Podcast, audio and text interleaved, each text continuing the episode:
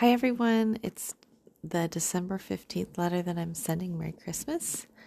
I am still quoting from this article by Kirk Magleby. It was published in 1984 in the Liahona Our Church magazine.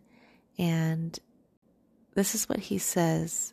He talks about the author of another legend that they don't know that much about him. He was from the south part of the Inca Empire and he was a Christian. He wrote under a very long name. His name was Don Juan de Santa Cruz Pachacuti Yamqui. The manuscript is a mixture of Spanish and Quechua words. It was unpublished until 1880.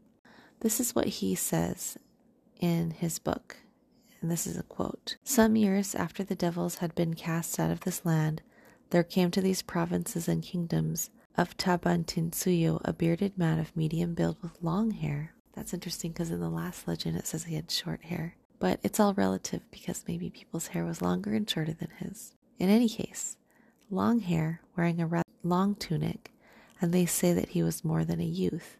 He had white hairs, was slender, walked with a staff, and he taught the people with great love, calling them all his sons and daughters. But he was not always listened to nor obeyed by all the people. And when he journeyed through the provinces, he performed many miracles visibly.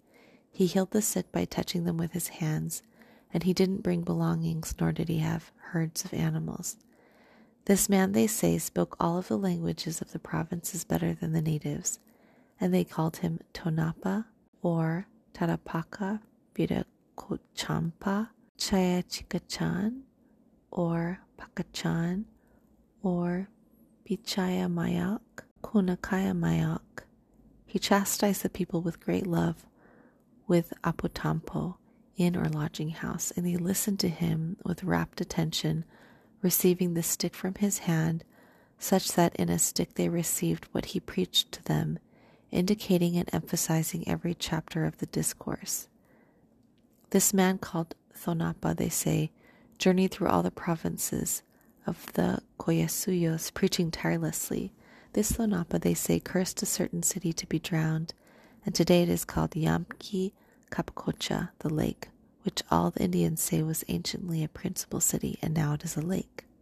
And it goes on and it describes how this person destroyed a hill that had an idol on it. So, what I love about this version of this legend is he taught the people with great love and he called them his sons and daughters.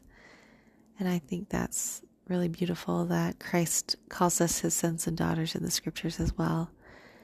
And it's also noted that he wasn't always listened to nor obeyed by the people and that is true now, and it was true back then. Even um, when he was among them, people didn't listen to him. And that just shows how much he honors our agency and how much he cares about us coming to our own wisdom. And with all the power and knowledge that he had, it's really amazing that he never coerced or forced anybody to believe in him. And he still doesn't.